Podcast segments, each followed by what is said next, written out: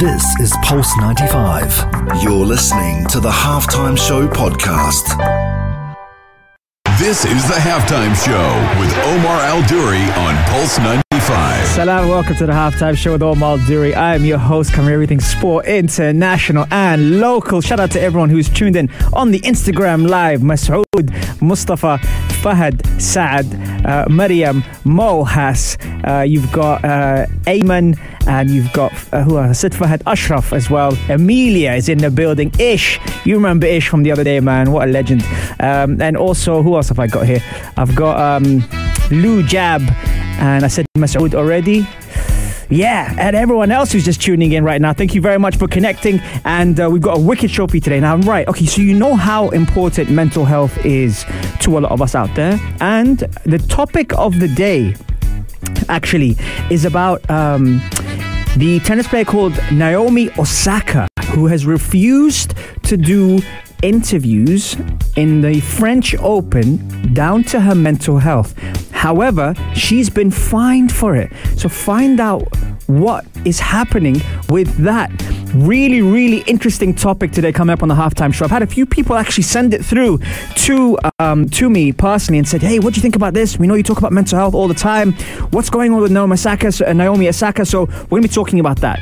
Now, um, we also haven't spoken since uh, Manchester City lost, or did Chelsea win the Champions League? But many people are actually talking about Pep Guardiola and him overcomplicating things. Did he overcomplicate things, or was he right to play the team that he played? We're talking about that as well. And also, um, the trending thing in the U A E happens to be, you know, trackers and apps. But are they a true reflection of our hard work? Stay tuned for more on the only place to be at three, the Halftime Show on Pulse ninety-five. This is the Halftime Show with Omar Al Duri on Pulse ninety-five. This is the Halftime Show with Omar Al Duri on Pulse ninety-five. It sure is that time. It's the Halftime Show with Omar Al Duri. I'm your boy and your host on ninety-five F M, Pulse ninety-five Radio in the heart of Sharjah. Thank you very much for everyone who's tuned in. And if it's your first time tuning into the show, welcome, welcome, welcome. Get comfortable for the hour and spend that with me, because we've got a lot of cool topics on the menu today. Right, okay, so the one that's trending at the moment, and it's the topic of the day, and we're going to be discussing it a bit later. I'm starting to get comments on it already, which is very interesting, is Naomi Osaka is all over the news at the moment for refusing to do the press conferences because it affects her mental health. Do we agree or not? Text me on four two one five Etisalat, or do or slide to my D Ms at Omar Al Duri on Instagram. Alright, okay, nice. Um, now, the thing that's trending at the moment, and I'm sure a lot of us have some form of it, I mean, we, we hear about it all the time, it's trackers. Now, what is a tracker? A fitness tracker is something that we wear um, to give us some sort of data which is based on training, strain, recovery, sleep, steps, you name it. There's so much out there at the moment. Which ones are you using, and which ones do you recommend? Because it kind of, it kind of, tr- it's like a trendy thing. So in the beginning, it was, um, I think it was Fitbit. They were out there, and people, everyone had their Fitbit on, and then it was MyZone. Everyone had their MyZone Um, heart rate monitors when they train.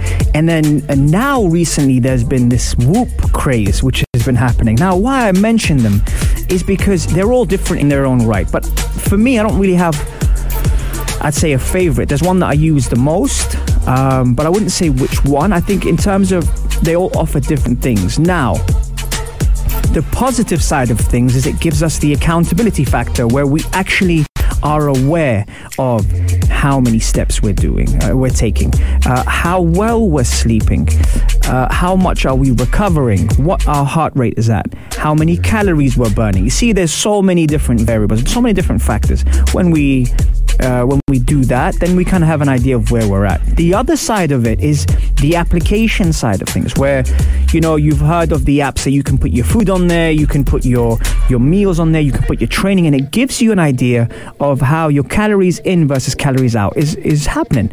So are they a true reflection, and do we rely on them so much? I can only speak from experience when I say, in terms of holding me accountable, it does actually help me. it is a lot of work when you have different types of apps, different types of trackers, and you're trying to manage everything, but it does promote a healthy lifestyle. So that's where I kind of like, I'm in between two, because at one point I had a heart rate monitor on from one company. I had a strap from another company. And someone said to me at the gym, they said, uh, it's like, oh, you, you've got the, you've got the, you know, that. And I said, yeah. And they said, oh, how is it? And I said, well, it's too early for me to, to comment. And they went, why? I said, because normally when you recommend something, you've got to give it some time. And that's, see, this is what I'm going to allude to. That's when you kind of have to be very, very fair with it. You, if you're going to give something an opportunity to, to help you and aid your lifestyle, it's got to kind of be, you know, legit, and it can't be something that you do for two weeks. Now, here's the funny thing. One of the things I was using after two weeks stopped working. I was like signed up to it for six months. I'm like, nope, let me give it some time. And they even have a refer- referral scheme. And I was like, great, I can refer it once I know that it works. But that's the thing. It actually died on me after two weeks. And I was just like, oh boy. Everyone that asked me prior to that, I was thinking, give me some time. Let me see what I can do with it. But then what happens is when you wake up in the morning, the first thing you're looking at is the stats, the data, and how accurate it was.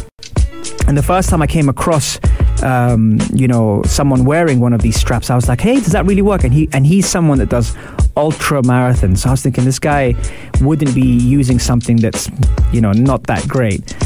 But then it died on me after two weeks. I was thinking, oh man, so that's me who's who's aware of it, you know, and and, uh, and using these things quite quite religiously, you know. Um, people are already dropping in their messages right now. Uh, defo, uh, definitely into MyFitnessPal, uh, necessary to gauge and train nutrition understanding. See, I love that, Megan. That's the thing. I use MyFitnessPal as well, by the way, especially the whole scan the barcode of the meals. It really gives you an idea of how much we eat, and especially me. Um, uh, Mustafa, don't name the company till they send me sponsorship contracts. Love this guy, man. What a guy. Um, and you, uh, and Megan, and use the Nike running app to keep concentration when running. That's interesting. I've seen a few people use the Nike uh, running app. That's that's cool. When I hear people's uh, Apple Watch counts and how many calories they burn, it just seems inaccurate, to be honest. And see, I agree with you on that, one hundred percent.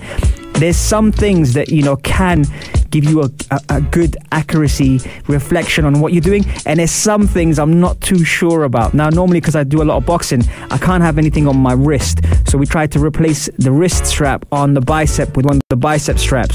That didn't last too long because the actual sensor died out after two weeks. Uh, what's up, Depeche? What's up, Doctor Rina as well? And Jojo, try Aura Ring next. Y- you know what? That's so interesting you say that, Jojo, because I've actually heard about the Aura Ring, and someone else, where was it the other day, someone else um, had one on and said you should try this next, Omar. Very interesting, really really cool, Jojo. What's up, Khaled? I see you in uh, Florin, normally from New York, is tuned in from London and saying interesting top- topic. I wear a Fitbit. My phone tracks with Google Fit, but when I run, I use the Nike Run app. It's insane actually, but I use them for different things. Apple is very inactive. See, everyone has so many different um, opinions on these things. I'm very interested to see, you know, what you guys are thinking. Khaled saying, I use the Whoop, it's quite good. See, Khaled, I was using the Whoop, but that might have been one of the things that actually uh, died on me. so so um, a lot of data is good. It holds us accountable, but which one has worked for you? four two one five, Etisalat or do, or slide into my D Ms at Omar Duri. And coming up next, why did Pep Guardiola line up the way he did against Chelsea in the Champions League final? Was he overthinking it, or was he sticking to what he believes? That's coming up in segment two. And in segment three, Naomi Osaka is refusing to do interviews because of her mental health. Find out more on the only place to be at three, the halftime show on Pulse ninety-five. Here's some Pine and Ginger. This is the halftime show with Omar Al Duri. This is the halftime show with Omar Al Duri on Pulse ninety-five. Sure is that time. It's the halftime show with Omar Al Duri. I'm your host, covering everything sport, international and local. Okay, people are still buzzing after the first segment, and plenty. plenty has been coming in on the Instagram Live on which trackers you use to help with your fitness. I'm, I'm shocked with how many different ones we've had. We've had uh, the Nike one, um, we've had Fitbit, we've had Whoop, we've had MyZone, we've had uh, now Peloton as well. Um, really cool to see the different types of application we're using. The thing I like about that is um, it holds us accountable. And also MyFitnessPal as well. Uh, okay, right. So second segment, before we get into the Na- Naomi Osaka mental health segment, we're going to cover, um, a lot of people have sent their messages in. A couple of weeks ago, I predicted, I predict, I said, I said, you know what, I think, I think Chelsea are going to lose to Leicester City in the F A Cup final, down to the psychology of things and coming in as underdogs and favourites, and we all like an underdog. And then I said that Chelsea would beat Manchester City in the Champions League. The only one I got wrong, sorry United fans, the only one I got wrong was the Europa League final. I thought United would, would beat Villarreal, but hats off to Unai Emery, man. What a great evening it was. Um, but we're talking about Pep Guardiola. He's getting a lot of a lot of criticism. Now, here's where I stand on this. And, and you might say, yes, Omar, but you're in the coaches union, so you're going to obviously defend coaches. When, we, when, we were, when we're doing our license, you realize how hard it is to coach and, and how responsible you have to be for so many factors. On the outside, it's very easy to just say, oh, he should have done this and he should have done that. But there's so many variables and factors that sometimes we miss. And having been uh, as part of the the F A coaching setup in the U K and, and still furthering my education and licensing, I tried to dissect this game. Even though I predicted Chelsea would win, I tried to dissect this game and think, what, what was Pep Guardiola thinking when he lined up the way he did? A lot of people were saying, you know, he didn't play with a defensive midfielder, he didn't play with a, with a recognised striker. And I, and I have to say, whilst I agree with that, I also was looking at the stats and I was also looking at why he played those players. Bear in mind also, you got to factor something as well. There's a lot of things that happen in training that you don't see uh, from the outside. And again, you're going to say, yeah, Omar, but it was so obvious. This is the thing. There's certain times where you're you're working on a game plan and you work in practice. That's why you train and you're working in practice and you're doing all sorts of things. It's not that the players have to prove anything to the coach. It's managing their recovery levels. We were speaking about that earlier. It's managing their mindset, their emotional intelligence, their how they handle pressure. So many factors here when you're coaching you have to bear in mind. Now, the obvious one that everyone is saying is, oh, but he had Aguero and he had Jesus and he didn't play with a striker. Well, look at it this way. Manchester City this year have won the Premier League, which is arguably the hardest league in the world, without a recognised striker. They've played with false number nines. Aguero's been injured for most of the season. Gabriel Jesus has, you know, uh, contributed, yes. But if you look at the top scorers, and this will explain why he didn't play necessarily with a holding midfielder, even though you will say Fernandinho and Rodri have been essential in his uh, in his success. Gundogan, İlkay Gundogan has been arguably the player of the season for Manchester City. So leaving him out would be very difficult coming up to this final, especially with how reliable he has been when Kevin De Bruyne, their best player, was out. And guess who was who scored the most goals this year? İlkay Gundogan. Played twenty-eight and scored thirteen. The next person after him is Raheem Sterling. Played thirty-one, scored ten. And then you have Gabriel Jesus, who scored nine, Phil Foden nine, Mahrez nine. And that's, see, so the reason why Pep played Gundogan rather than a, a holding player is because he thought he would dominate with possession, which they actually did. And by a few chances, with Edison playing the ball over the top and Sterling going through on goal, we might not be having this conversation now. The back line spoke for itself. Edison spoke for itself. So you look at the players that he did play, and people will say, yeah, but he played Zinchenko. A, a normal left-sided defender, fullback, who can play in a four, was key to be able to get the balance, especially knowing that Chelsea would play with two number tens, meaning when City had the ball, they could use their fullbacks to be able to hit Um, Chelsea on the counter-attack. Diaz and Jones, again, been phenomenal this season. Diaz player of the year, and Jones uh, being one of the most developed, if not the developed player of the year. So that tells you another thing regarding his selection. Now, I'm, I'm just telling you what I'm seeing, because everyone now is easy to jump on the bandwagon and say, oh, Pep overdid it. Kyle Walker, you can't drop. He's been the most consistent player they've got. Then you look at the Uh, options moving forward. Kevin De Bruyne was very unlucky to get injured. Some people said that Rudiger should have got a red card, but he was there. Phil Foden, Sterling, Mahrez, how good have they been this season? So when you look at it really, and you look at the way that they've they've played, the top assists this year Kev, for Manchester City, Kevin De Bruyne with twelve, Raheem Sterling with seven, Mahrez with six, Bernardo Silva with six, Phil Foden with five. So you see where I'm going with this. They've had players there. The only thing, the only thing I would say that maybe he could have done, uh, perhaps early on, but again with with Pep, he's got his philosophy, is perhaps dropped Fernandinho or Rodri athletically a little bit earlier into the game. That might have changed things. But saying that, who am I to doubt Pep Guardiola? The way that he has been this season has been fantastic, and so therefore when I was hearing the criticism, it was kind of unfair because they won the double this year. So when we look at all that, we think, you know, Thomas Tuchel got it right. And by the way, and some people would also say, oh, that was very lucky, that was very fortunate the way they scored their goal. Kai Havertz scored one goal and it was the Champions League final goal.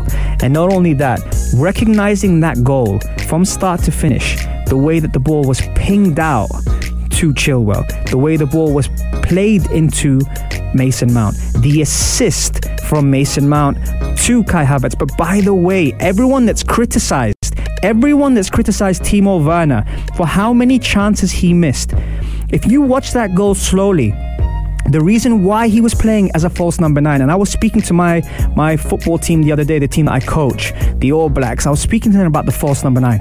The way he moved from the center of the pitch to the left side, occupying Diaz and occupying uh, Walker to be able to create that space in the middle for Kai Havertz to run into, that is why to Thomas Tuchel played Timo Werner in the final. Now, a lot of people will give the credit to the person who scored it, and a lot of people will give the credit to the person who assisted it, but the movement off the ball was world class. So some people would say, yeah, but he can't, you know, he can't finish.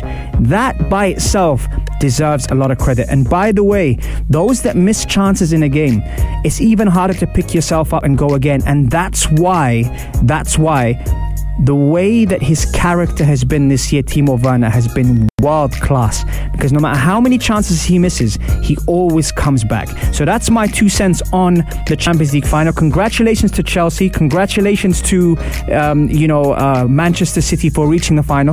Hey, listen, it just makes it an even stronger season next year. But coming up next, we're talking about Naomi Osaka and why she's refusing to do press conferences at the French Open due to mental health. Stay tuned. For more on the only place to be at three, the Halftime Show on Pulse ninety-five. This is the Halftime Show with Omar Al Duri on Pulse ninety-five. This is the Halftime Show with Omar Al Duri on Pulse ninety-five. Salam, welcome back to the Halftime Show with Omar Al Duri. I'm your host, covering everything sport, international and local. Right, okay. Okay, so the topic of the day today is Naomi Osaka. For those that don't know, she's a Japanese professional tennis player who is ranked number one in the Women's Tennis Association as the first Asian player to hold the top rankings in the singles. Now, she's a four-time Grand Slam uh, singles champion, and right now is trending everywhere because she has refused to do press conferences down to mental health. She posted something on her Instagram recently and it was very, very serious. She also was fined for for not attending it because she said that it affects her mental health with the questions that are being asked. So Naomi Osaka has been subject to trending news following her refusal to do any interviews for the French Open. The reason being due to its affecting her mental health. She was fined fifteen thousand dollars uh, for refusing to attend her press conference on Sunday following her victory against Patricia Maria Tig. They have threatened to disqualify her from the tournament if she continues to not fulfill her media obligations. She's also commented that the money she's being fined should go to a mental health charity, which I really, really like that. But do you think she's right in staying true to what she believes in? Or is it part of the process? Leave a comment below, text us on four two one five or slide into our D Ms and let us know. Mental health is something we talk about a lot on the show, and it's something that we, we dive into from different angles with different athletes and even different coaches and people in the game. But is she right in doing so? And if so, how has it been different to all the other tennis players? Some people are talking about her age. Some people are talking about, you know, uh, the fact that we're in a different time right now. But what do you think about that? And do they have a right to fine her for not doing the press conference? I had people from media message me earlier and say, you know, they can see where she's coming from, but they think she should do it. Um, it's it's really... It's really interesting. We're getting comments right now coming in as we speak about Naomi Osaka. Uh, when they ask, when they ask the Williams sisters silly questions, what happens? They respond and they are labeled angry. Naomi's just avoiding the B, and rightfully so. Uh, Ashraf is saying, I think she has every right not to hold press conferences. However, uh, what does it state in her contract? That's a very good point. If there's such a clause included, but I support her one hundred percent. Almas, one hundred percent right from Naomi to take a stand. See, we've got we've got different things here. Uh, Maria saying Zidane didn't take part in the media. Yeah, but Zidane was a legend. Sorry, Maria. Zidane didn't take part because he's Zidane. No, it had nothing to do with mental health. It was just, it's just different. As I said the other day, different gravy. That's Zidane. Um, Emma, what a baller. She's here. Um, it's her choice. Respect her.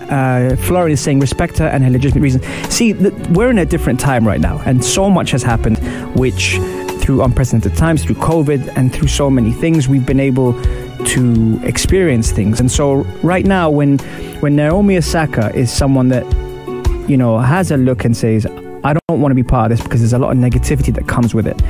And there's some people that are trying to knock them down. And especially, you know, what you need to think about with mental health, especially for these athletes, the spotlight is on them. The pressure is on them. Sometimes you have, and this is not all the time, this is sometimes you have uh, reporters who ask questions that are provoking, that, uh, that kick you when you're down, so to speak. And she put that in her message on Instagram. She said that's why she doesn't want to do it, because she understands that there's some people she's grown up with uh, in the press room that she knows and has a relationship with them, but there's some people that want to see her fail and want to provoke her into a reaction. And like Florence said, it might actually provoke, you know, uh, a negative response. But let me know what you think. Text me on four two one five Etisalat or do, or slide into my D Ms. We're going to take a quick break. The Adhan prayer is going to go off, but I want these questions coming in. Keep them rolling. Here we go. This is the Halftime Show with Omar Al Duri. ninety-five This is the Halftime Show with Omar Al Duri on Pulse ninety-five. It sure is that time. It's the Halftime Show with Omar Al Duri. Thank you very much for tuning in. Wow, these comments have been going off like crazy over the hour regarding the topic of the day, and that's Naomi Osaka being fined for not going to the press conferences during the French Open, and there's also uh, a chance she might even get disqualified if she continues. There's so many things here that people have been talking about. Very, very good points. I'll read a few of them to you because there's um, there's quite a few on here. We've got um, people comparing it to Jose Mourinho uh, and uh, Solo Hope as well. That's another one they were saying. Uh, she's giving interviews to journalists she trusts, is what Almas is saying, and who is watching out for her? That's a good point. Um, who else we have here? Let's see. Uh, could the difference, uh, Megan saying, could the difference potentially be gender related? Someone said something about respect for others, but not her. Florin made a very good point. Bottom line is Naomi is young, black, Asian, and outspoken. All the things they don't like in tennis. That's another, that's another fair reflection. I mean, my thing is, people are blaming the journalists, but if she was not to do the interviews and not get fined or threatened to be disqualified, I think that's the problem. So who's really in charge of what's going on? And has anyone from the federation taken this and said, let's just slow down here for a second and let's try and speak to the player, the parents, the managers, the agents, whoever, and come to a compromise? Because there's there's a there's a plus side as well. There's a pro, there's pros and cons to it. The pros is the fans want to hear from her as well. which is very important, but it's also the timing, the timing that we're at right now. Um, Almas, so if media personnel don't respect an athlete, they have the right to treat the athlete accordingly. I don't think so. Um, if she loses, they ask stupid questions. Have you ever seen a LeBron interview? Uh, Martina Pavlov declined interviews too with no fine. So did Agassi and Pete Sampras. Um, it's the damn tennis association is, is what they're saying. Uh, right. See, yeah, there's so many different different comments coming in. Do we agree? Uh, do we agree with Naomi Osaka why she's not doing press conferences? Mental health. Yes.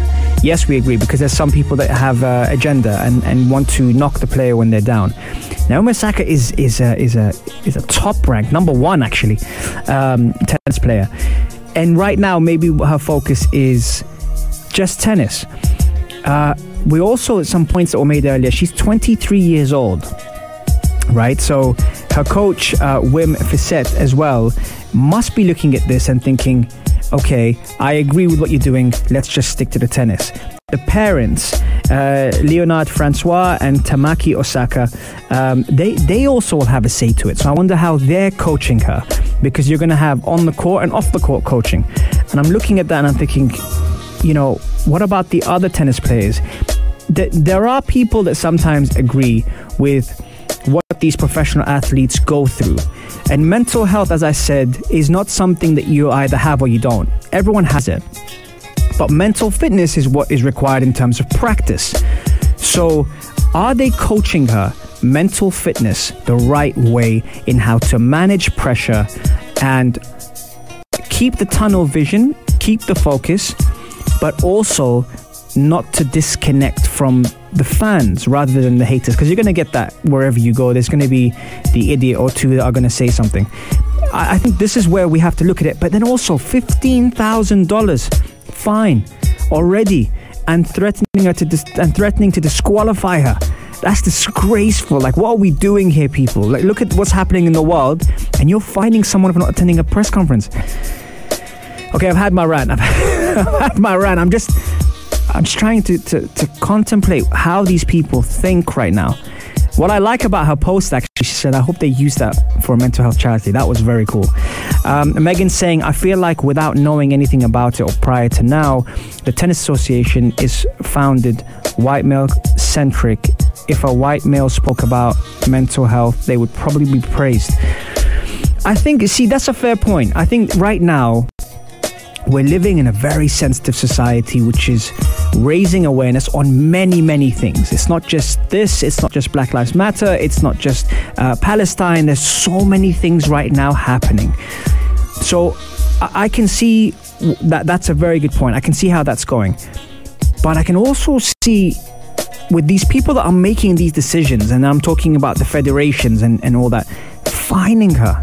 Like, what are you? What are we doing here, people? Like, we can save that money, you know, and use it to something good. Like she said, like a mental health ch- charity.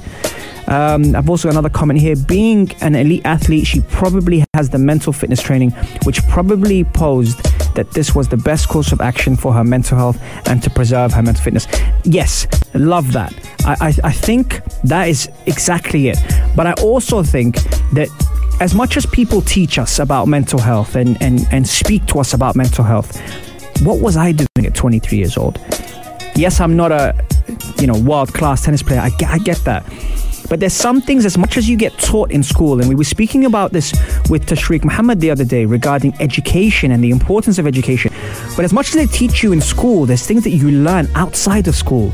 And these experiences only make them stronger. So that's where I kind of look at that and think, this is probably the best lesson she's getting, because she's getting, she's standing up for what she believes in. She's getting, you know, the exposure for what she stands for and those people that are going through it. And she's being a, a role model for those people. And then I think about it, and, and in hindsight, when we think back at things we've done, we think, could I have handled it better? She might think that.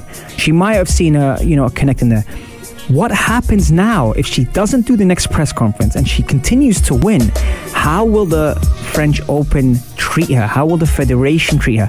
That is what I'm very excited to see. And if anything, the French Federation should want her to continue to win, because there's more people now that are tuned in to see what she's doing and how she's going to do and how she reacts on the court and if she gets frustrated and how she blocks out the outside world. This is very good for tennis. Fining her and making her fed up is not good for tennis. It's not good for sport in general. So, especially for what she stands for and where she comes from. She doesn't just come from one race. So this is this is gold. She comes from she's she's um, she's got Japanese in her. She's American. You can see from her genes she's not one race, which is incredible. So if anything, this has brought more people aware of this situation, and now it's got us talking about it. So I really think that this is this is positive for tennis. But fining her or threatening to throw her out of the tournament just to answer one or two interviews, that's that's crazy. um Florin is saying it's like how they like to mess with Nick. Uh, yeah, yes, yes, Kyrgios. You know what? I was thinking about him. Fans love him, right? He's the type of person that is sarcastic with the with the umpire, with the referee, sorry, uh, with the officials. He responds back. He slams his court. He's sarcastic, and people love messing with him. You know, um, he, he Megan doesn't agree with you, Florin. She's saying he's the shame of Australian tennis. But you see, you need characters like that. And I'm sure when you sit down with him, he's a nice guy. But what he portrays, it's like Zlatan, the same thing. You have characters all over the world. Your Conor McGregors, your Floyd Mayweathers. They're, the reason why people remember them is because of the way that they carry themselves. So I'm very interested to see. This is going on to another another show. Um, another one. Another one. Um, okay, we're gonna we're gonna call that full time on the Halftime Show. What a show it's been! Plenty of talking points and fantastic comments from all of you guys. What a show you've made it! Thank you for spending the hour with me. Come back again on Wednesday. I'm sure there's gonna be much more coming up on this. On the only place to be at three, the Halftime Show on Pulse ninety-five. Peace and love, guys. I'm out. This is Pulse ninety-five. Tune in live every Monday, Wednesday and Saturday from three p.m.